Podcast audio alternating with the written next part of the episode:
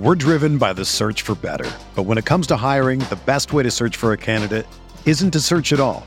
Don't search, match with Indeed. Indeed is your matching and hiring platform with over 350 million global monthly visitors, according to Indeed data, and a matching engine that helps you find quality candidates fast. Ditch the busy work. Use Indeed for scheduling, screening, and messaging so you can connect with candidates faster. Leveraging over 140 million qualifications and preferences every day, Indeed's matching engine is constantly learning from your preferences. So the more you use Indeed, the better it gets. Join more than 3.5 million businesses worldwide that use Indeed to hire great talent fast. And listeners of this show will get a $75 sponsored job credit to get your jobs more visibility at Indeed.com/Blue Wire. Just go to Indeed.com/Blue Wire right now and support our show by saying that you heard about Indeed on this podcast. That's Indeed.com/Blue Wire. Terms and conditions apply. Need to hire? You need Indeed.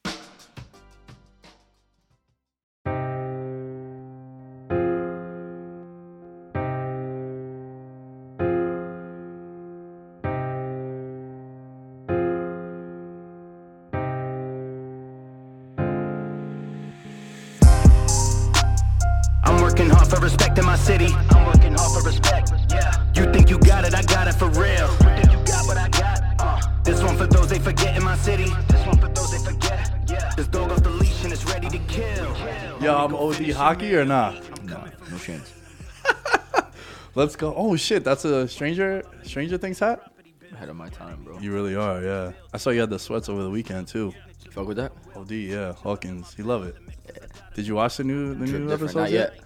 Not yet. I'm going to. I've been saving it. I don't know what for. Yo, but so, like, I just don't want it to end. I honestly want to wait till July because they did season 4 in 2 parts. They did part 1. And each episode's like an hour, 20 minutes, hour and a half or whatever. And then the second part of that, it comes out in July, the first week of July. Like July 4th is like kind of like their theme. If you saw season 3, they did like they did it in the Mall of America and shit. And they did like old school like July 4th. I don't know what series started doing that, but I know Money Heist did the same shit. They broke it up into 2. I think Peaky Blinders is going to be like that. What was the other one? There's another one too that's broken up into 2. Ozark. Ozark, yeah. Ozark was like that, too. Ozark is trash, I know, you're a hater. We know. It's good, bro. Nothing much, bro. I'm chilling. How you doing? How the betting streets treating you? I got my ass tore open last night by the fucking Dodgers. Yeah? Yeah. I hit on the Rangers, but I parlayed. I don't know what I was thinking, but they were such big favorites, and Bueller, their ace, was pitching for the Dodgers, and the last time they played the Pirates was like one of the worst teams in baseball. They played them in Pittsburgh, and because of the time difference, you know, you fly back to the East Coast, that applies in all sports. He pitched in Pittsburgh, and he got tore up. So I was like, all right, here's revenge. He's going to bounce back. Third inning, threw the guy a meatball, boom, 3-run home run, and they were playing catch-up ever since. Doesn't matter how good you are in baseball. If you give like a big lead up early, it's hard to come back. Doesn't matter how good your team is. Because I was talking to Impey, because Impey came over with David and watched the Ranger game with me last night. And shout out to the Rangers. Yeah, big win. And we stepped outside or whatever for a little. We were talking, and he was like, "They're still plus 110. They were losing 3-0 in like the third inning, and they were still plus money, but only by like 100 or whatever." So that goes to show you how good their team was. And then he gave up another home run, and it was GG's. Did you bet them again? No. He was like, "Yo, double up." So I mean, that's not the wrong advice. That's something I kind of preach on with like big favorites. I just didn't feel good because they already had his number in Pittsburgh, so I didn't think like it just didn't feel right. Right. Yeah. No, but that would be a situation that I would attack. Absolutely. Like I love, you know, a couple of weeks ago when the Everton game, that soccer game, where I wrote in the chat before the game they were minus -300. It wasn't the over 2.5 goal one. Nah. Man, that Champions League, bro. Dude, I was telling Danny yesterday, but real quick, the Everton, right? Like, and I preach about this in all sports because it kind of makes sense when you think about it, right? If you remember how big of a favorite they were to start the game, when the game starts and like, you know, maybe in the NFL they fall down 2 touchdowns because like some weird, you know, it's a 3-and-out, it's a punt return, like some weird shit happens and there's still 8 minutes left in the first quarter. And then you look, all of a sudden the team that was a 10-point favorite is now a 3-point underdog. That's a good spot. That's where the term value comes into play, right? So, like, Everton a couple of weeks ago, they were minus 300. They're playing at home against Crystal Palace. At halftime, they're down 2-0 at home. They need to win that game in order to stay in the EPL next season. And I ended up betting them live at 15-1. They ended up winning 3-2. Held 9 minutes of stoppage time. I thought I was having a heart attack, dropping mad swear and 4-letter words at the TV. Yeah. I was like, yo, my heart's beating crazy. Yo, that was such a fire call by you. But going back to the Dodgers thing, like, I probably, even though it didn't work out, just being honest with you, I probably would have done the same thing. No way. I just knew. And I already had $400 because I hit the bet by accident twice, so I already had $400 on them. So I was like... Yo, man, what'd you think of the ending of Game 7? I want to open up with that as we talk about the finals. Big, meaty, thick NBA Finals preview. It went exactly how I thought it would. I wouldn't say exactly how I thought it would, but I had Boston. Boston is a better team. Miami didn't have enough offensively. I didn't think that they were going to get another 46, 47-point game out of Jimmy Butler. That's hard to do back-to-back games unless you're three of the top best players in the world. It's LeBron, Giannis, or KD. You're not going to drop 50 in back-to-back games. It's already hard to do it in one game, and they're relying on Jimmy Butler, who's a solid offensive player, but he hangs his head on the defensive end of the basketball. So I didn't think that, you know, it just, as you watch them, you could tell how hard it was for them to get good looks and quality shots at the basket. You know, they were relying on him to back someone down and shoot like a turnaround jumper, like that was like his go-to shot. It's a tough shot, even though you're a pro. And you could just see the flow of the game. It just favored the Celtics. The Celtics had favorable matchups across the board. Yeah, you've been preaching about the matchup shit for... I mean, every time you come on the pod, you always talk about that. And it makes sense, right? Like, the matchups are everything. And then when you look at Miami, I know people are talking about the Max Strus call, which... That's not the reason why they lost. No, it's not. But I will say, I don't remember that ever happening before. Like, that late, yeah. Like, 10 or 15 points were scored later on, and then all of a sudden they come back from commercial, like, oh, yeah, they overturned it. You're like, damn, that's... Usually they would take a look at that after the play, when the next stoppage. Like, you had, like, one or two dead ball situations, then they still took the points off. Yeah, Vegas made the call. That's what happened. Do you buy into those conspiracies when people are like, "Yo, Vegas has it rigged"? A little bit, yo. I'll give you an example. Yeah, yeah. I was gonna tell you. I bet the under for the game. It was 190. It was 195.5. You know, the game was 100-96. Yeah, I got it at 197.5 when they ruled Tyler Hero in and moved up like a point. I don't take my own advice. Because I always say wait for injuries, and then bet the last minute if you can. Right. Like, if you bet and then the line changes, you're fucked. Like, say if you got, well, it didn't matter, but I see what you're saying. Yeah, but that thinking is also like a gift or a curse, right? Because it depends when you get the right number. So in that situation, like, for me, I got it at the right time because it went up, and I wanted the under. Yeah. Now, if you wanted the over, that's when you bet it. You would have bet it when you saw that one. And I still would have hit. I would have hit it by 0.5 point. Yeah. But I'm just saying how accurate they are every single time. It's crazy. Yeah, more times than not. If you were to monitor a 100-game sample size, yo, honestly, bro, I'd say 85% of the time the number's gonna land within a bucket. It's impressive. So how do they do it? It's just, I've asked people about this. Like, how do you come up with a point spread? And the explanation they've given to me is they factor in. Like, there's a lot of things, right? Obviously, it's the matchups, who's in, who's out. Is someone hot right now? Like, you know, remember those years way back when, like, Gilbert Arenas dropped, like, 50 on, like, 6 straight games or some shit? It's like you started counting for those things. But also what happens is you'll hear people use certain buzzwords in sports betting, and it'll be like home field advantage for this team or home court advantage is 2 points better than your average team, right? Or they'll tell you things like the money coming in or the bets coming in will maneuver a line one or two ways. And then you have a power ranking system. Right. Like, the Celtics, they think, is the best team in the NBA. They're 6 points ahead of everyone else. But then when you play them on the road, there's like a happy medium that comes to a 3-point line. The game before, does that influence it? Right. Zigzag, your favorite. Yeah. So basically, you're getting at like analytics and data, right? Oh yeah. But that hasn't always. That's been more prominent and more of a staple, I guess, in sports, right? As of recent, hasn't always been that way. It hasn't. No. So they've been getting the line and everything spot on for decades. That's what I'm saying. Yeah, it was originally the point spread was created to get equal action on both sides, right? Because if I was to just tell you straight up, like, yo, who's going to win? The Lakers or the Knicks? They're playing in L.A. You're going to say the Lakers, right? Right. And we're talking like everyone healthy, right? Mm-hmm. Just for this example. Everyone's going to pick the Lakers. No one's going to bet the Knicks. Right. But now if I tell you, bro, they're a 15-point favorite. I don't know. You know, maybe LeBron sits, maybe AD. It's a back-to-back. Let me take the 15 points. So the point spread was originally created. Think about football. Like to equalize. Yeah, to get even money distributed. Because then if not, everyone's going to take the Chiefs playing Jacksonville at home. But are you going to take them by 20? Probably not. Right. Or if you do. So that's why point spreads were created. But going back to that, there's a lot of things, right? It's public perception. You know, they were... What was Boston in Game 6? Like a 10-point favorite? 9.5? Game 6, really? No, like 7. They were like 7 was the highest I saw. I saw like an 8. Oh, yeah, I did see an 8. You bet a lot closer to the game starting, so maybe. But I remember opening it up. It might have opened at 8.5 and then went down to 7. Yeah, which is, you know, you look at Game 6, right? This is how you would find value. Game 6, you look at it, and they're an 8-point favorite, Boston.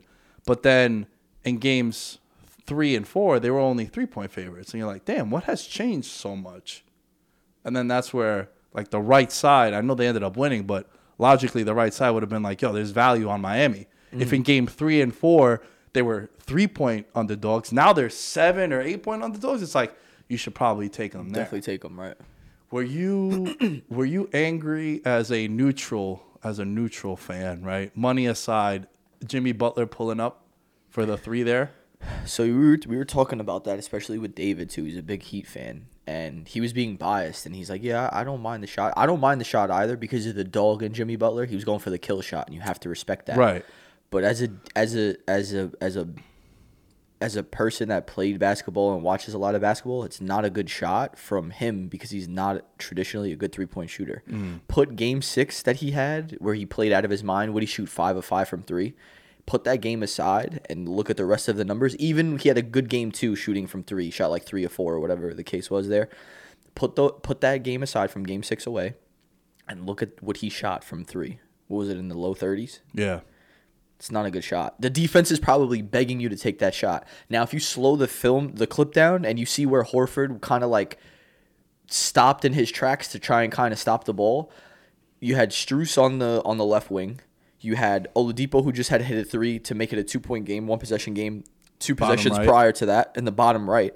Those defenders aren't going to help off of them. And if they did, he probably would have dished it to them. But he had 1-on-1 with Horford in the open paint, in the open floor with a full head of steam coming downhill with no help behind him. And Horford was flat-footed. So even if you don't beat him cleanly to the basket, you're either going to draw a foul or get a better look closer to it. You're going to get a higher percentage shot. So for me, I think they could have probably got a better shot. It was a wide open 3 that he missed, and it was just unfortunate. But for him to take that, he's not a good 3-point shooter. Yeah, he had the confidence and all of that, but like the Celtics probably lived with it. Like, you know, I'll live with that shot. Like right, they were like, you know what? They bailed him out because now look, Miami was dragging. Like if they had to play in overtime, it was probably the favor. The Celtics would probably played in the Celtics' favor, but you never know. And also, it would have been more time because Miami had the momentum. Yeah, they came back. They were down like 13 with 4 minutes left. So if you ask them, hey, would you trade maybe drawing a foul, making 2 free throws, and potentially going to overtime instead of taking that shot, I guarantee you. Well, obviously now they would say yeah because he missed the shot, but you can look at it from both perspectives. Yeah. Well, there's a lot to break down there, and I feel as if I've ranted about this in the past. Don't you feel like the NBA and even college to a certain extent, and mind you, I'm not the biggest like college basketball fan, but like when you watch the clips, a lot of guys, when they're down too, they shoot a crazy step back, 3-pointer from 35 out. Because, right. Like, in a way, do you feel like since it looks cooler, they attempt it? Because you shouldn't really take that shot there. Yeah, but it was open. Because it happens a lot. Like, even, remember when Luka in the bubble hit that shot against the Clippers? Like, they were down too. Yeah. He could have easily, like, gotten, but he does that, and it's just a more iconic moment. So, if you look at that clip, in the NBA, that's a wide open shot.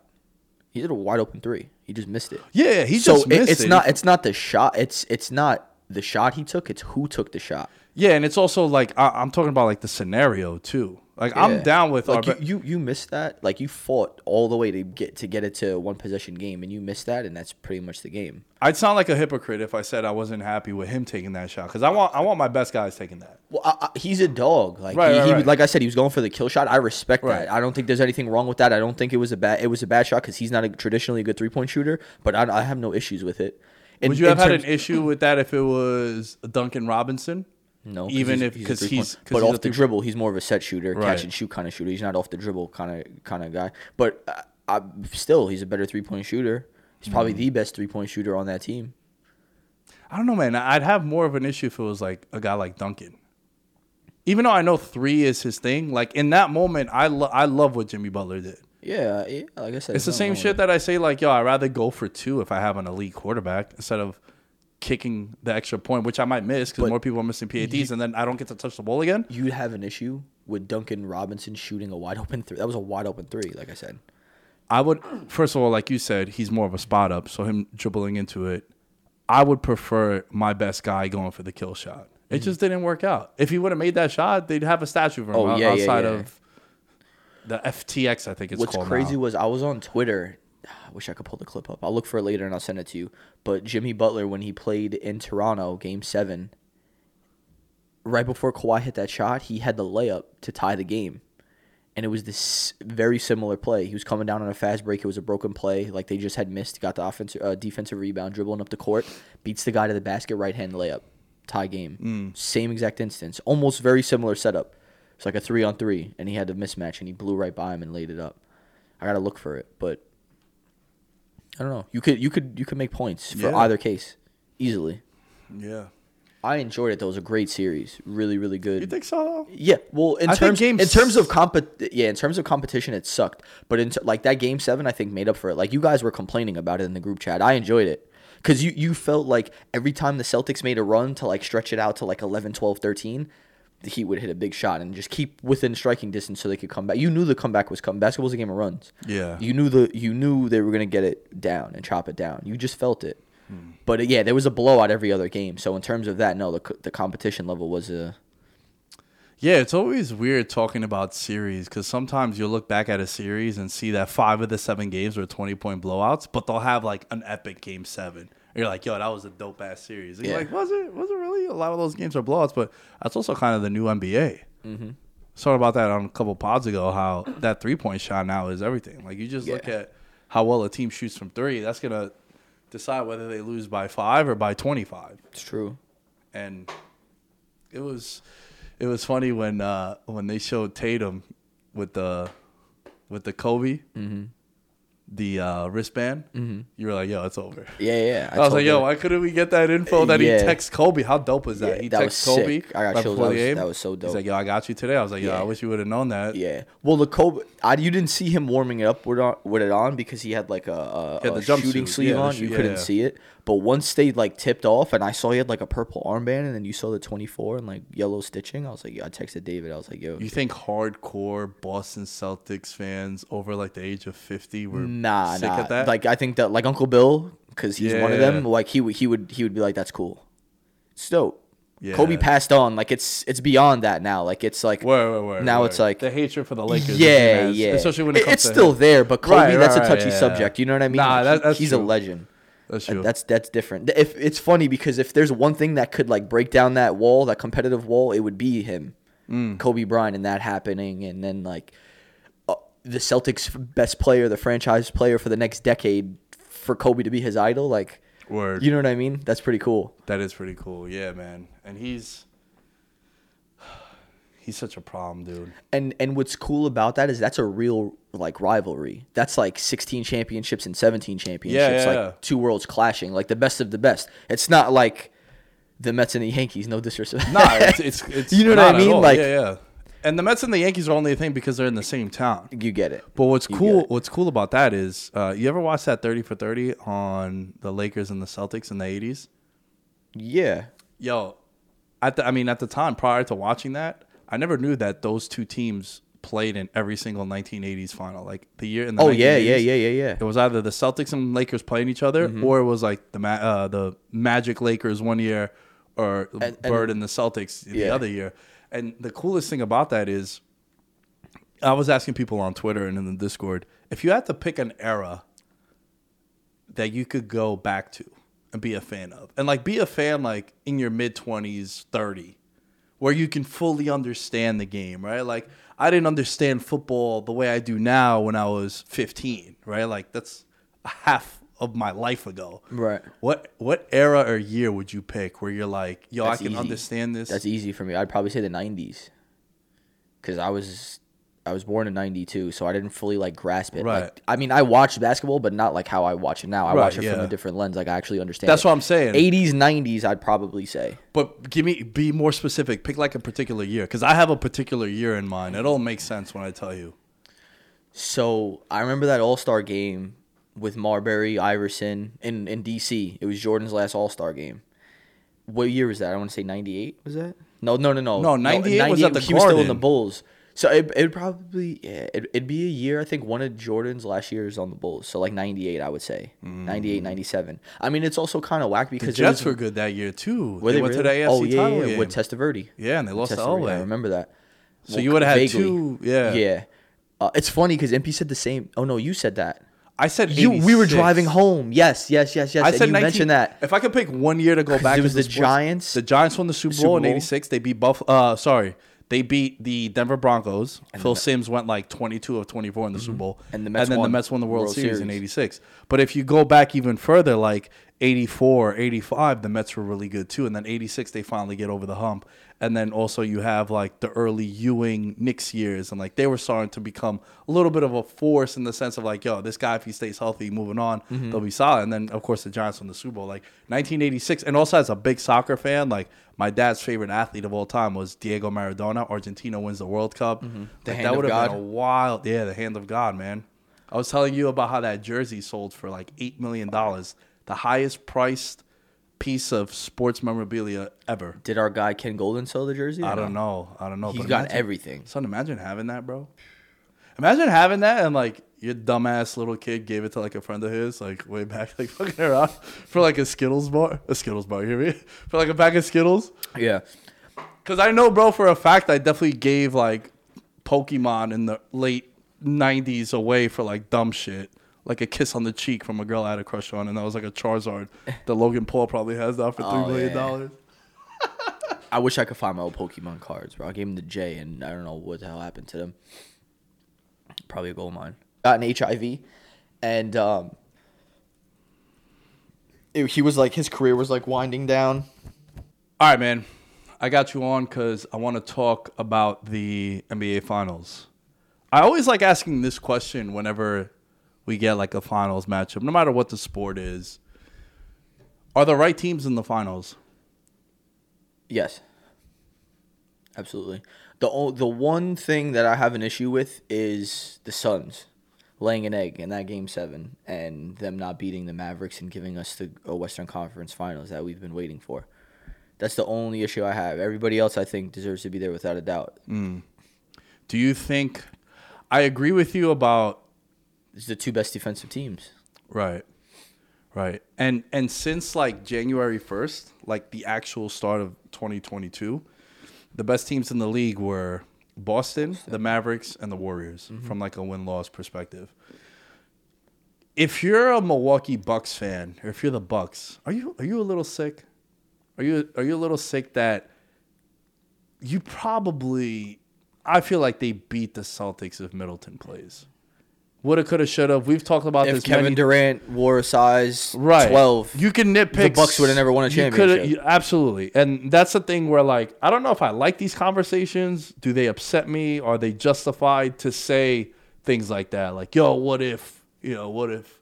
Because you just never know. Because there's so many what ifs. I think in every single championship. Like, yo, when's the last time you think a team won a title that, like, no debate, no questions asked? They ran through everyone. There's no asterisks or a footnote. Like, just a clean win where you can't look back and be like, yo, you know, this guy blew us. The Warriors probably when they beat the Cavs. The Warriors, it was like no one was beating them. That's the only time in my life that I saw a minus favorite to win a title. Like they were minus 150 to win the title at the beginning of the year. Yeah, that's wild, bro. You always have plus money on the final. Yeah, that is pretty wild. Like the 2017 Warriors was like that was Curry's unanimous MVP year, right? Or that was when he won the second one. I think that was when he won. No, I don't think that was. I think that was the Harden MVP. Okay. The year he won the unanimous was in 2016. I think. Mm-hmm. It was, oh no, that was Russ. You might be right, actually. Yeah. Russ in 2016, and then Curry. Yeah. Yeah, he had an insane year that year. But you're right, though, bro. Like, you could look back at all of them. Like, you know, if Klay Thompson don't get hurt, Durant don't get hurt, dude, the Raptors win. You know, there's so much. Definitely not. But I feel like Milwaukee fans could be a little salty. Yeah. Boston was good. This isn't like a slapdick team, but I feel like they could be a little like, damn, what if? And it could be justified. Mm-hmm. I mean, they're the defending champions, and they didn't have a fair, healthy shot at it. They have every right to be and feel that way. Between the two stars in this series, Curry and Tatum, your boy Tatum, you love that clip. Yeah, Luka versus Tatum. He love it now. Yeah, let me ask you that question now. Luka or Tatum? Fuck out of here. If you had to pick whose legacy this title would impact more, who would you say? The reason why I say that is because me personally, bro, I think this Curry legacy on the line or legacy redefining win is a joke of a conversation. Yeah, I think that's just to create more content. Mm-hmm. Like the fact that his legacy is even in question would be wild to me because I think he's one of the four most influential basketball players of all time. Like he's on the Mount Rushmore. Yeah, because he changed the game of basketball with the 3-point shot. So to me, the whole legacy standpoint, like to me, that's lame. Like he's won 3 titles, 6 finals appearances in 8 years, MVPs. Mm-hmm. Changed the game, like we said. Made Golden State a powerhouse now. Like, there's going to be a generation of fans. Like, when you meet someone in their 30s or to 35 and they've never been to Chicago and they're Bulls fans, it's because of MJ. Mm-hmm. There's going to be a generation of kids 15, 20 years from now, they're going to be Warrior fans because of Steph and Clay and Draymond. That's a good point, yeah. So, if you had to pick, like, it has to be Tatum, right? Yeah. Because I think with a ring, Tatum enters that level. Like, even more so. Because, like, the basketball purists and, like, the hardcore basketball watchers, like, you've been on Tatum for years, mm-hmm. right? You put me onto Tatum this year, like, yo, he should, like, we should bet him to be MVP. And I'm giving you your flowers on that when I was telling you, like, yo, Trae Young, you're like, thank you, yeah. Why not Tatum, bro? Same odds. And I was like, oh, you know what? It was the roadmap. I didn't think there would be a top 3 seed. But still, like, he entered that level of superstardom. Nah, well, absolutely. If he gets a ring, you put him on Giannis's level without a doubt. He's already approaching that, I feel, with the playoff run he's had. It's the most impressive playoff run I think I've ever seen from somebody. It's got to be up there. You beat Kyrie and KD in the first round, the Nets. You beat the defending champion, Giannis, Game 7 on the road. You have one of the biggest games of your career. You take down the reigning MVP and the defending champ. And then you beat the 1 seed at home on the road, Jimmy Butler and the Heat. Mm. Now, if he caps it off with a ring, how could you not? Yeah, it definitely impacts him more because it will be his first ring. Absolutely. Where, like, Curry, to me, it's this idea that because he's never won Finals MVP, that's a bad thing. I've always said that, yeah. I mean, it's not – I can't really say – because I'm going to sound like a hypocrite saying this, but, like, technically – he's never been the best player on one of his championship teams, which is crazy to say. I mean, you could look at the numbers. The year they gave it to Iguodala, that was a joke. I mean, we could both agree on that. But yeah, I mean, the year they won it with KD, they won it twice with KD. KD got 2 Finals MVPs. Curry was not the guy on that team. And then the year that they won it, and they gave it to Iggy. So yeah, I mean, that's definitely. I don't think him winning it. So if he wins the final this year and he gets the Finals MVP, it's more like, what can you say now? There's nothing else you can say kind of thing, right? It's like it's not up for debate. It never really was up for debate because like I think he's the greatest point guard of all time already, and there's really not much he can already add to his legacy. I think it's already pretty much, you know, sealed up and it's not up for debate. But if for the naysayers and people that are, you know, nitpicking – if he does go ahead and get that Finals MVP this year, there's nothing you can say. But Tatum's also a lot younger. Mm-hmm. He had LeBron in his way all those years. LeBron's now in the West, and, you know, the end of his career is winding down, whatever that's going to be. it's not a coincidence he kept getting bounced, you know, in the Eastern Conference Finals and in the second round or whatever. It was because LeBron ran the East. So it was just bad timing, and it was unfortunate for him. But all those battles with Cleveland and LeBron helped him, just like it helped the Warriors too. Tatum's only lost one Game 7, and it was his rookie year to LeBron. Ever since then, he's 4-0, four straight. Did you see that stat? Oh, I'm going to pull it up. What was it? Maybe I've seen it. What did I have to do? Like, what it was the three Celtics teams, three separate times. They were 0 and here. Where is it? They were 0-6. Here it goes. Yeah, 2012 they lost in the Eastern Conference Finals with the big three, KG, Ray Allen, Paul Pierce. 2018 Eastern Conference Finals, they lost Game 6 and 7 with Rozier, Horford, and Tatum. Yeah. And then 2022, they lost Game 6, and then they broke the curse. This was it right here. Oh, wow. Last five times, the Celtics were 1-1 away from the finals. Yeah. Shout out to Luke Cornett. How crazy is that? Thing about Luke Cornett?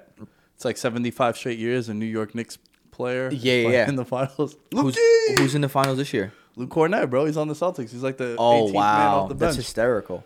That's mad funny. Yo, going back to the 2015 Iguodala MVP, because of his defense on LeBron. I know. He got torched. LeBron was averaging 35.8, 13.3 rebounds, and 8.8 assists.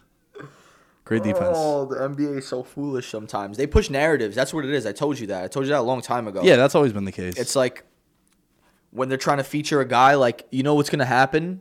We're going to bet right now when the show ends on Luka to win MVP next year because of the run that he had to get into the Western Conference Finals. He's next up. Just like when it was Harden's turn. But I mean, like, Luka's been next up for But I'm saying because it was supposed to be this year and it didn't happen this year. Yeah. You know what I mean? The bigs, Embiid and Jokic, had two crazy. There was, actually, I wouldn't say it was wide open, but there was a lot of candidates that you could have made a strong case for. Ja Morant was up there. Tatum had a strong finish. Booker, Chris Paul missed an extended period of time. Yeah. There was a lot of candidates. There was two front runners, but you had a lot of names in there. Luka's name was in there, but it wasn't like, oh, yeah, he, you know what I mean? I think next year he's going to be at the top. Yeah, nah, for sure. I'm not saying that like going out on a nah, I know on a wild limb saying that, but it's just he fits the narrative role. It makes sense. What do you? The Warriors are favored. They're -160 on WinBet. +135 is what Boston is.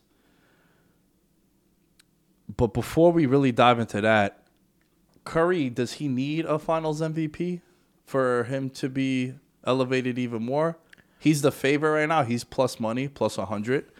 So it's him at +100, +180 for Tatum. The next closest guy is 10-1, and it's Jaylen Brown. So it's basically narratives. This is one of those where, like, the Impey bar that he loves saying, like, there's no way if this team wins, this guy isn't going to win MVP, which I think applies to this series because I think there's no way the Warriors win, and it's not Curry. Obviously, if they get hurt. Duh. But I'm saying there's no way that if the Warriors win, it's not going to be Curry. And there's no way that if the Celtics win, it's not going to be Tatum. That's not true, though, because I told him. And I think if the Celtics win, I could see the Celtics winning a championship and Jaylen Brown being an NBA Finals MVP. He's the next closest at 10-1. I can see that. I can see a scenario where that happens. All right, so let's do this. Excluding Tatum and Curry, if you had to pick someone, you would pick Jaylen Brown? Probably, yeah. Jaylen Brown or Marcus Smart? Jaylen Brown, Marcus Smart, for sure, yeah. Because Marcus Smart's going to be guarding Curry. He can impact the game on a defensive end. Reigning Defensive Player of the Year. And then the narrative of, Curry back shot. Back to the Iggy thing. Yeah. They already fell for it once. It's happened. My favorite bet, can I give it to you? Or you wanted to wait and do that? Does it have to do with the MVP? No. It has to do with who's going to win in what game. Yeah, hold off on that. Okay. Marcus Smart, 28-1. And then that's really it after that. You got Wiggins. But that's interesting. That doesn't intrigue you at all? 28-1 for the Defensive Player of the Year, and he's going to be on Curry. So say if Curry has a bad Finals MVP, he's going to be the reason why. If Curry has a bad, if Curry has a bad finals, he's going to be one of the main reasons why. I mean, defense is a team game, but he's going to be on him. He's going to spend the majority of his time on him. I probably wouldn't bet Clay at 14-1. I feel like he disappears a lot, man. Yo, so bro, I'm telling you, man, you got to go back and watch those series against Cleveland. You don't remember the game 7? No, I know what you're saying, but I'm trying to make a point that Curry does too. It was a game 7 when the Cavs came back from 3-1 down and Kyrie hit that shot. He had like a stretch of like 3 minutes of play where not only were they attacking him every play offensively, but he'd get the ball at the top of the key, and instead of just making a normal pass to the wing, he was trying to throw like a behind-the-back pass. He threw it out of bounds. He was just very uncharacteristic, and because the pressure was on, like he felt the pressure, so he tried to, go above and beyond and try and do things that he normally wouldn't do. It was a normal play, and he would try to make it extra flashy, and it was just weird, and I always took note of that. So this series is gonna show a lot, and I do think all the greats have a Finals MVP. So if Curry wants to be considered one of the greatest basketball players of all time, not just one of the greatest shooters or one of the greatest point guards of all time, but one of the greatest basketball players of all time, he, without a doubt, I think needs a Finals MVP. And there's a lot that the series is going to tell you. The Celtics win. Tatum I think it's time for him to take the league over. I think it's going to be his league, without a doubt, if he wins the Finals. The Warriors, if they win, their dynasty was never dead. Remember, people were writing them off? I mean, yeah, they're back, but if they can win, it's different to be back. But if they can come back after what they've been through 2 years ago, didn't even sniff the playoffs, and now they come back and they win the Finals. Not only is Curry one of the greatest players of all time. Is this one of the best? One of the best dynasties of all time. No, because, absolutely. I totally agree with you, because you got to factor in, like, to me, the wildest thing that people used to nitpick with the Warriors was like, oh, they went and they signed Durant. It's like, yeah, but we need to remember that they were able to do that because they drafted and developed so well. And they were getting these guys at the tail end of their career that could still produce. Remember, like, Leandro Barbosa was winning games for them, too, coming off the bench? Sean Livingston. Yeah, exactly. Like, everyone had a chance at Livingston, but he goes over there and he fits into this mold. I remember Nate Robinson was there for a little, too. They just were doing that, and they were such a well-run organization. And then they were able to afford getting a guy like Durant. And they drafted and developed those guys. And then you could look at the last 2 years for them. It's like, they didn't have Clay. Curry got hurt with the hand. And he missed like 4 months of the season. Remember, I did that bitch-ass move and I dropped out of our fantasy league after I paid the league fee. Mm-hmm. I lost like 6 of my top 7 draft picks before the 10th game of the year. Mm. But, I think there's a vast difference between an excuse and a reason in anything, like sports, life. Like, there's a reason, and the reason that they were struggling was because our best two players were out. Like, no shit, we're gonna struggle. It's not a coincidence. Yeah, it's not an excuse. So yeah, man, six finals in 8 years. Like, that's what the Bulls did in the 90s. Yeah. And then also with them, I know they lost that 2016 championship, but the 73 wins too. Like, that's a part of that. It's massive. You don't agree with that, though? If you look, all the greats have a Finals MVP. No, for sure. Yeah, he needs one. But I feel like if you've won 3, and you're not the best player on your team, because that's what Finals MVP means. Right, I get that, but I think like if he only had 1 ring, I feel like you would have a stronger case. Like, to me, he's won multiple. Yeah, but he's won 3, and he was not the best player on his team. Do you agree, though, that the Iguodala was like... Right, that's what they gave it to. That's one of the reasons why you can't bet on these in New York. I didn't name the Finals MVP. Right. I'm just playing devil's advocate here. Yeah. And it's a valid point. Yeah, and we were talking about ifs and what could have been. I was watching ESPN the other day. T-Mac said the same thing to Pat Beverly. Pat Beverly was like, Curry... Tracy McGrady goes, but he wasn't the best player on his team. And he's like, what do you mean? He doesn't have a Finals MVP. He's absolutely right. Yeah, it's a fascinating debate, man. I don't know if I could get behind it, though. I feel like if... there's no... say at the end of... again, we're playing the hypotheticals, but imagine if Middleton won the MVP last year in the Finals, right? And it wasn't Giannis. And then Giannis retires with 1 championship. It's like, yeah, he was amazing. He was so dominant. He was... you know, a more versatile, dominant, like Shaq, like the comparisons they've set to Shaq, like the size and whatnot, and this otherworldly kind of talent. And then he retires and he has one championship. There I could see the nitpicking. I see the point you're making, but that's not the case. He's won three and he wasn't the best player on his team. Those are the facts. Yeah, that's what's on the trophy. Yeah. Yeah. Pondering. Yo, now, right, say he loses this year, does not win the finals. He's still the greatest point guard ever. He's still one of the greatest shooters ever, but I don't think he's one of the greatest basketball players of all time. I need a finals MVP. So you think him winning a finals MVP puts him over the top, without a doubt. You can definitely add to what he has, 1,000%. And especially against this team defensively. I'm telling you, there's so much for me because I love Curry. I love Curry in college, and I loved watching him game and how his game transcended. Bro, I wish we had VM back then, bro. I remember you telling me about Curry on Davidson. Yep. And they went on that Cinderella. You were on that shit. Yeah, man. So, yeah, I've been watching him for a long time. So, I feel like I mean, it's my opinion, too. I know I have the right to make these type of, like, points. But say he doesn't win. Yeah, if he wins the finals, they dominate this defense. Young up-and-coming star trying to take over the league, and they stop him in their tracks. They win another championship, and Curry gets his finals MVP. Then there's nothing you can nitpick. There's nothing that you can say. Yeah, I know, that's just how I feel. All right, I want to hear, like, your actual finals predictions and, you know, key matchups and X factors, but I got some, like, information on this finals as far as, like, historical context and just like the actual matchup itself. You know that since, I mean, I kind of gave it away now, but would you have guessed that Boston is the team that's beaten the Warriors with Kerr and Curry the most of any team in the league? What, you're talking about the regular season that just passed? Yeah, I mean, this is the first time that they play in the finals, right? And I know the regular season and the playoffs are a completely different animal. I tweeted about this, like, yo, I never would have guessed Boston. First of all, I would have guessed the team in the West because you play them more, right? More chances for you. Well, how many times did they play? Only twice? You play twice, yeah. When you're a West Coast team, you play the East Coast home and home. So to hear Boston in this, and with Brad Stevens and now this iteration of the Celtics, and a lot of the same pieces too. Like, I think Marcus Smart has been there throughout the whole duration of it. I never would have guessed Boston, dude. It doesn't, but it goes back to your matchups thing. As right? I'm telling you, I love the way the Celtics match up with the Warriors across the board. The success that the Warriors had was they try to, well, that's every good team. They try to put their imprint on the game and how they want to play their style of play.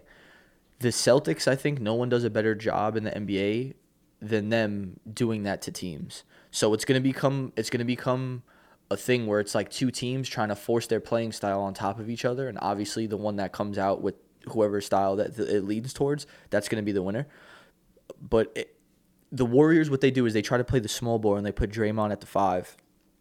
They were throwing Looney in there in some lineups, but and I don't want to go off topic here, but it's what happened with the Suns and the Mavericks in the Western Conference Finals. The Mavericks were playing small and they had Maxi Kleber guarding DeAndre Ayton. How do you not play through your big man? They were forcing you to try and play another way and adapt, and they refused to do it, which eventually led to the Mavericks winning because they were able to play small ball and they got away with it. DeAndre Ayton didn't become a factor, and, you know, that's it. You know how the rest went. So that's what's going to happen with the Warriors. You got a guy like Rob Williams. He's not the most skilled offensively, but just having a guy down there who's bigger than Draymond, it's going to favor the Celtics with offensive rebounding. Just rebounding in general, but especially offensive rebounding. Just across the board, I think aside from Curry, every other position has a favorable matchup. Every other position favors the Celtics. How could it not? And you're going to put the Defensive Player of the Year on Curry? Right, give me that matchup too. Give me that matchup too. I'll take that. I'll take my odds with that. They have the best chance to. You get what I'm saying? Like, if you look at the matchups, you're going to have. This is how it's going to go. You're going to have Smart's going to match up with Curry. Clay's probably going to go Jaylen Brown. because I don't think he could go Tatum. They're going to put Wiggins on Tatum. Yeah, Wiggins has emerged as their especially as their coming off guy. The Luka series. Yeah, you get what I'm saying? He emerged as their primary guy. So you're going to put Wiggins on Tatum. A lot of Iguodala similarities, right? Like Luka gave him 40 twice though, and it's like, oh, he did this amazing job. Right. He did though. He did. The one game he played exceptionally well. It's the same shit that we were talking about last year with like PJ Tucker on Durant. It's like, oh, he did so great. It's like, yeah, he did. He made it difficult. Durant's still going to tower over you and hit those shots. Like, Tatum is still going to, Wiggins will be there with a hand in his face. He's still going to hit it because he's one of the best offensive players in the league. But those conversations are always funny when, all right, man, he's doing this great job defensively, and he has 41. Yep. But it's you make it difficult for him. You make him work. He gets that shot off with 2 seconds left on the shot clock. I'm getting hype talking about this, bro. I'm so juiced up. And then let me finish. It's gonna go Horford and Draymond, and then Looney and Time Lord. Yeah. So Time Lord's health is going to be a big one. That of course. And then I feel like so going into this, the only thing that I thought the Warriors did better than the Celtics was shoot threes. Mm-hmm. I think give me everything else that the Celtics do over the Warriors, but the Celtics bench, I don't think you have Derek White. Pritchard, and Grant Williams, exceptional defender, could guard 1 through 5. Whatever he gives him offensively is a bonus, but he's there to play defense. But give me the Warriors bench over the Celtics bench. I think the Warriors get the nod there with Poole. Yo, Grant Williams, has there ever been a weirder player to watch on TV? Because there are times where I see him and I feel like he's 6'2", and then there's other times I feel like he's 6'10". Well, he plays big. Yeah, he plays big. That's not a slight to him. No, I know. But I'm saying he's just like, the versatility and the way he plays. That's the biggest compliment you could probably give a basketball player, one of, is that they play big. So, like someone undersized, like myself, like if I were to guard someone like 6'2", 6'3", and it doesn't look like he's getting the best of me or whatever, and I stick with him, I play big. That's like that's a compliment. That's a good thing. You know what I mean? Yeah. Nah, I know. Just watching Grant Williams, I was like, see he matches up with guys like he was guarding Giannis. Perfect example. Or like he'd be down low with Bam, and I'm like, yo, how tall is this guy? He plays big. And then there's other times where he's guarding Tyler Hero or Kyle Lowry, and I'm like, oh shit. That's what I meant by that. Yeah. No, I know. Yo, so it's a good point because it's true. I mean, it means you're watching. You're not watching on IG. That's your favorite bar. The Celtics switching and their versatility with their length, right? I think that's big because if you want to get super nerdy and analytical, no team has played Golden State as well as them defensively because of their switching. And it's per points per possession, mark switching. People love analytics, right? So they always come with these new ones. Mm-hmm. But basically in basketball for dummies terms, it's how many points do you get off switches? Golden State was held to 0.85 points per possession on switching by Boston. To add context, everyone else that switched, Golden State was dropping 1.3 points. So basically a half point more against everyone else. So Boston, the versatility, the length, the bigs, Marcus Smart too. I think Marcus Smart is a $10 finals MVP bet. I love a little sprinkle. Whereas if you're going to lay big money, you'd probably do it on Tatum, if you think Boston's going to win. Right. What do you think of... I think another key matchup in this, though he's impressed me a lot, is I think the coaching. Yeah, absolutely. That's a great point. Absolutely. Steve Kerr's been there, done that. First-time rookie head coach. It's a really good point. Absolutely. I like it. And what's really cool about this series, bro, is you got two very... Even though Boston's played really well in the playoffs on the road, I believe they have 8 wins now with that game. And they haven't been sharp at home. They haven't, dude. They haven't. Two hostile environments. I know the old Golden State Arena was way more lit, and, the crowd just felt different. This one's more hipster San Francisco kind of vibe to it where, they moved, they built a new stadium. Not like that. There's always a drop-off. Right. I mean, you could attest to this. You're a Yankee fan, right? Wasn't old Yankee Stadium way more lit? And it just felt more homey. The stadium used to shake. Yeah, where they made a new one and it's okay. Right. So two very unique places to play.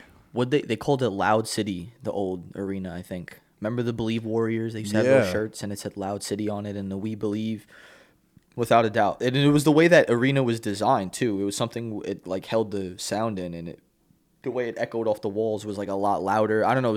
You could look it up. I'm pretty sure there's something similar that they have in Oklahoma City. Mm-hmm. Like in Oklahoma City, they built that arena to be like a college basketball. The Seahawks, well, it'll never get that. It'll never get like that. But the Seahawks too, the Seattle Seahawks, and CenturyLink Stadium. It's the same thing. The way it's like built, and it's like built in like a bowl, like a fishbowl kind of, and it like traps the sound. A lot of that stadium's built similar to like English soccer stadiums, where it's, you know. Good point. Yeah. It's a bad example in the sense where there's like 80,000 people in Seahawks Stadium. But what they would do is, all right, look, we're not going to be able to compete with Chelsea and Arsenal and Liverpool and put 80,000 fans from fucking like Queen's Park Rangers. But let's build a stadium that can fit 25,000, and the seats go upward as opposed to like going out. Yeah. It just feels like more like they're on top of you. Yeah. Well, that's how the Garden is. That's what they say. It's like. Except the thing that's whack about the Garden is you never see like everyone wearing all white, or all blue. That'll never happen. Well, they'll give the shirts out, but the people will like turn them into like things to like. Well, nah, they also go there like after work in their suits and shit. Yeah, it's not as they're cool stage. Yeah, it's the corporate seats. That's why they say that the real fans are in the blue seats. The blue seats, absolutely. Even though it's $500 to get into the arena. Also, another thing I wanted to point it out is East Coast versus West Coast. So this is gonna be I'll put money on it. It's gonna be one of the best. And I always talk to Uncle Bill about this. If it was like. So it's an East Coast. You have a true West Coast and a true East Coast team, right? And the traveling back and forth. Give me the younger team. I mean, you get enough days off, but I mean the traveling in terms of like you're younger, you don't need as much time to recover from like a long flight, whatever the case may be. But we always say, I always talk to Uncle Bill and say that when a team that's like a dream scenario for the NBA is when you have an East Coast team and a West Coast team play each other, because I feel like if it's two Texas teams, like we always say, or if it's like two, like when the Yankees played the Mets, no one on the West Coast is going to watch that. No one really cares. But if you get a team that's from the West Coast representing the West and a team from the East Coast representing the East and them two play each other in the finals, I think that's something to be said for like the dynamic and the regions and, you know, just in terms of two sides representing each conference from that, you know what I mean? I agree and disagree, because the way the series is laid out is game 1 and 2, 3 days rest. Game 2 to 3, 3 days rest. But then game 3 to 4, 2 days rest. They play on the 8th and then on the 10th. And then games 4 to 5 is 3 days, 3 days, 3 days. So, yeah, it is a little bit more balanced. It's not every other day. It's every other day. Well, when the game 5, 6, and 7 come, if it goes to that, the back forth. That's one of the reasons why they do that. That's too. What I have in mind when that happens. It's, you know, the Celtics are probably already out there, or they're leaving. Like, you know, they gotta already be out there. When does it start? Thursday. Nah, it starts on Thursday. They'd probably leave. I'd say Wednesday. Nah. You think earlier? I think they're already out there.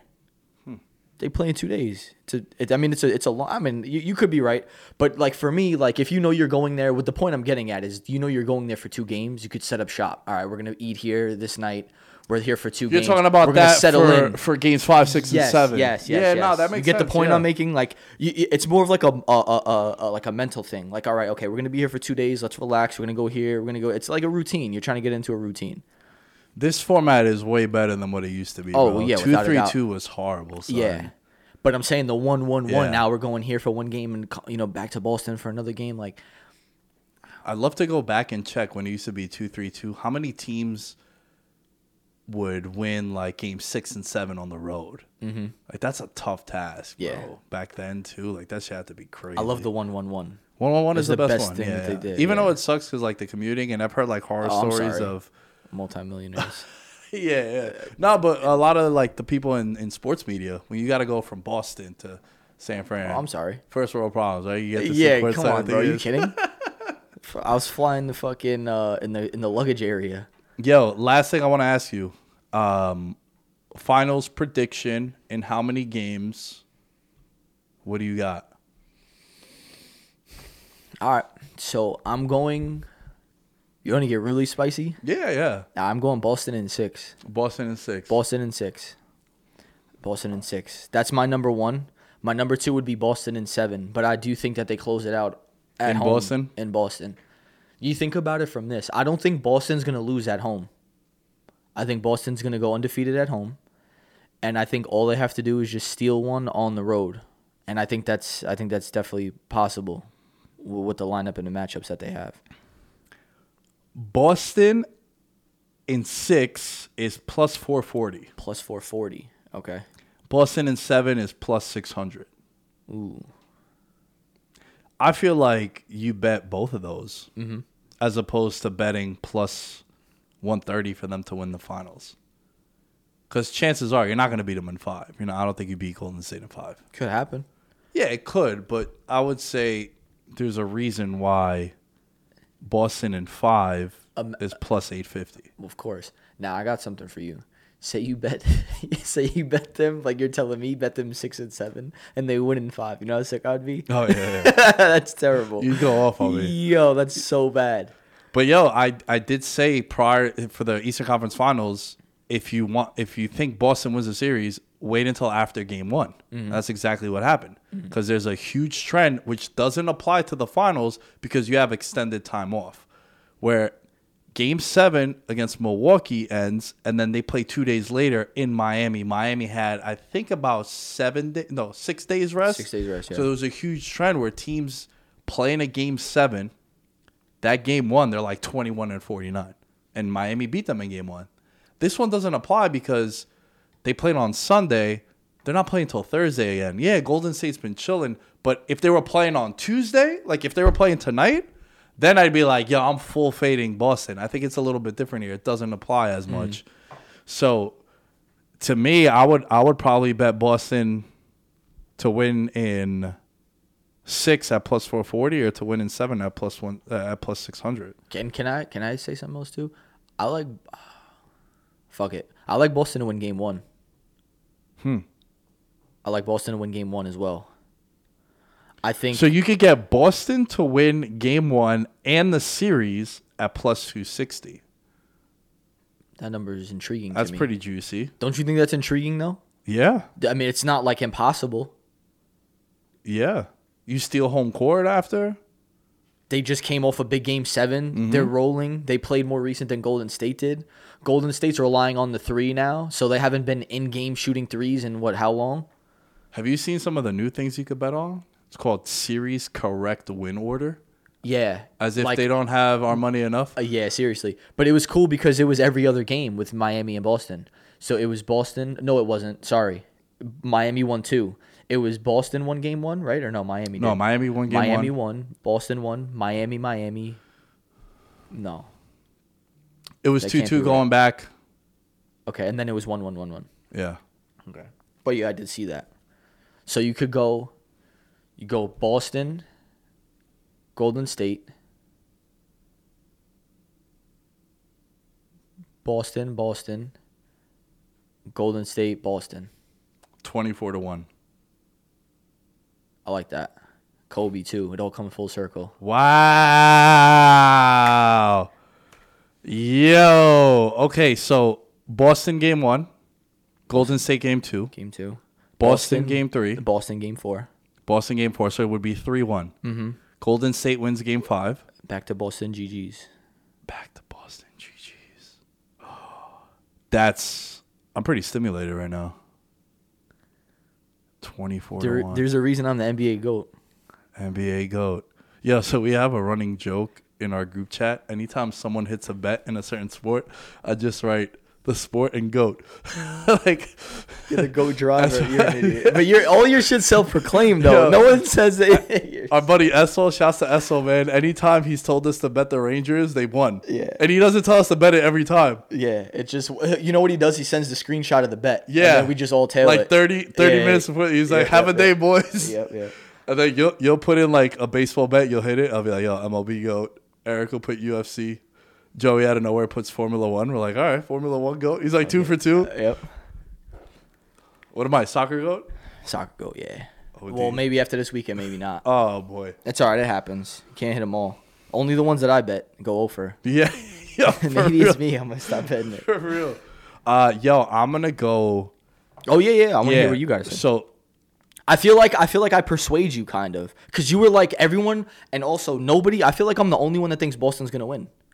even analysts on TV, nobody's picking Boston, and I'm shocked. It's really not, unless I'm missing something. Yo, if Golden State comes out and, like, just blows the doors off of them and, like, sweeps them or wins in five, I'm going to be shocked, and I got to reevaluate, like, how I'm looking at stuff. But I really don't think it's going to be a cakewalk. Everyone thinks it's going to be, bro, where do they see that? Unless I'm missing something. Nah.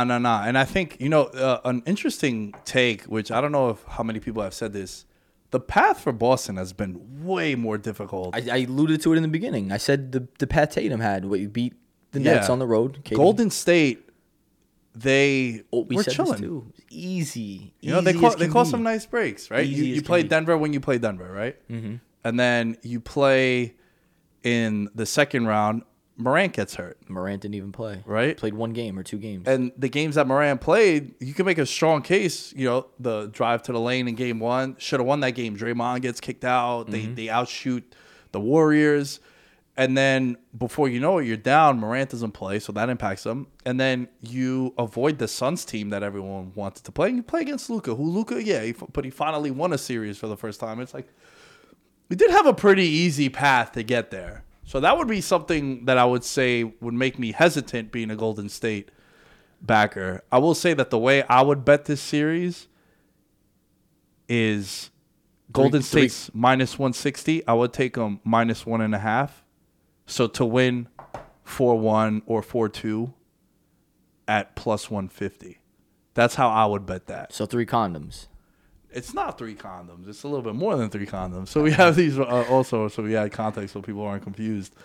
Anytime someone makes a super safe bet, like sometimes I'll make a super safe bet, or if someone cashes out, Impey the cash out goat, we'll be like, yo, how many condoms are you wearing? 3 or 4?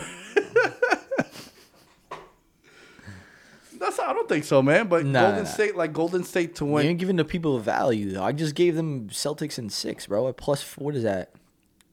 Plus 440. And not just that, I gave them how they're going to do it. So Golden State to win in 6 is plus 500. For them to win in 7 is plus 350. Yo, can we timestamp this video and this go viral? I'm going to cut a clip, yeah. It's gone. Of the layout, I'm going to bet that layout. I am too. 24-1, that's pretty far. I just need the Red Sox and the Dodgers to win tonight, so I have money to bet it. Yo, so check this out. Golden State in 5. This would be the path for them to do it, right? I feel like 14-1. For them to do it, it would be they take care of business at home. So they win game 1, game 2. They drop game 3. They steal game 4, even though you think that Boston takes care of business. Mm-hmm. And then they close it out in 5 in Golden State. That's 14-1.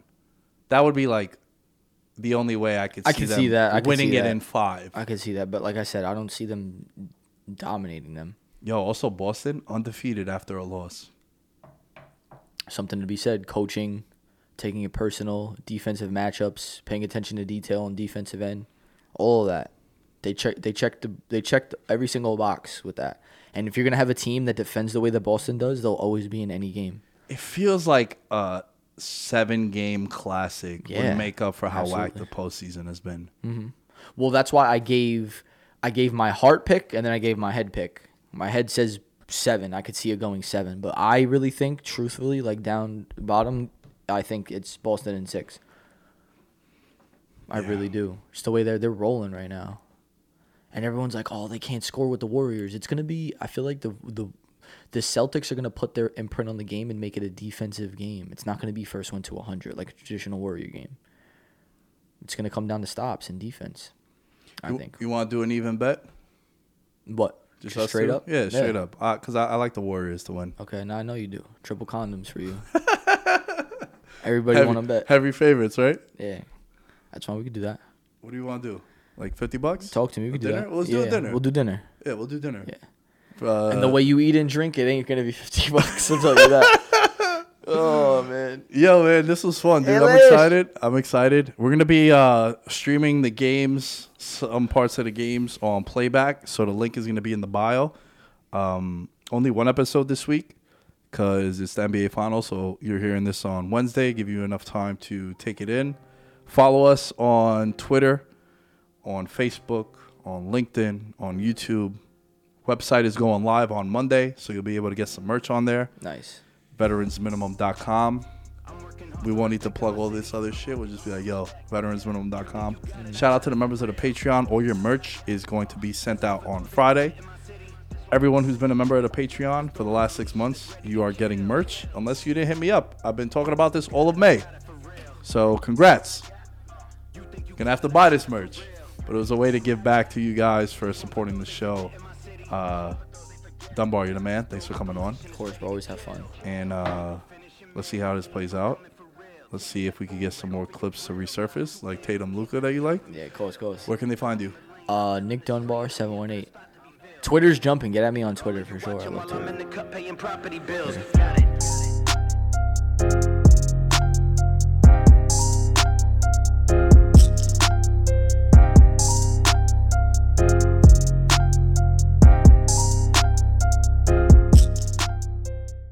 This is the story of the one. As head of maintenance at a concert hall, he knows the show must always go on. That's why he works behind the scenes, ensuring every light is working, the HVAC is humming, and his facility shines. With Granger's supplies and solutions for every challenge he faces, plus 24/7 customer support, his venue never misses a beat. Call quickgranger.com or just stop by. Granger, for the ones who get it done.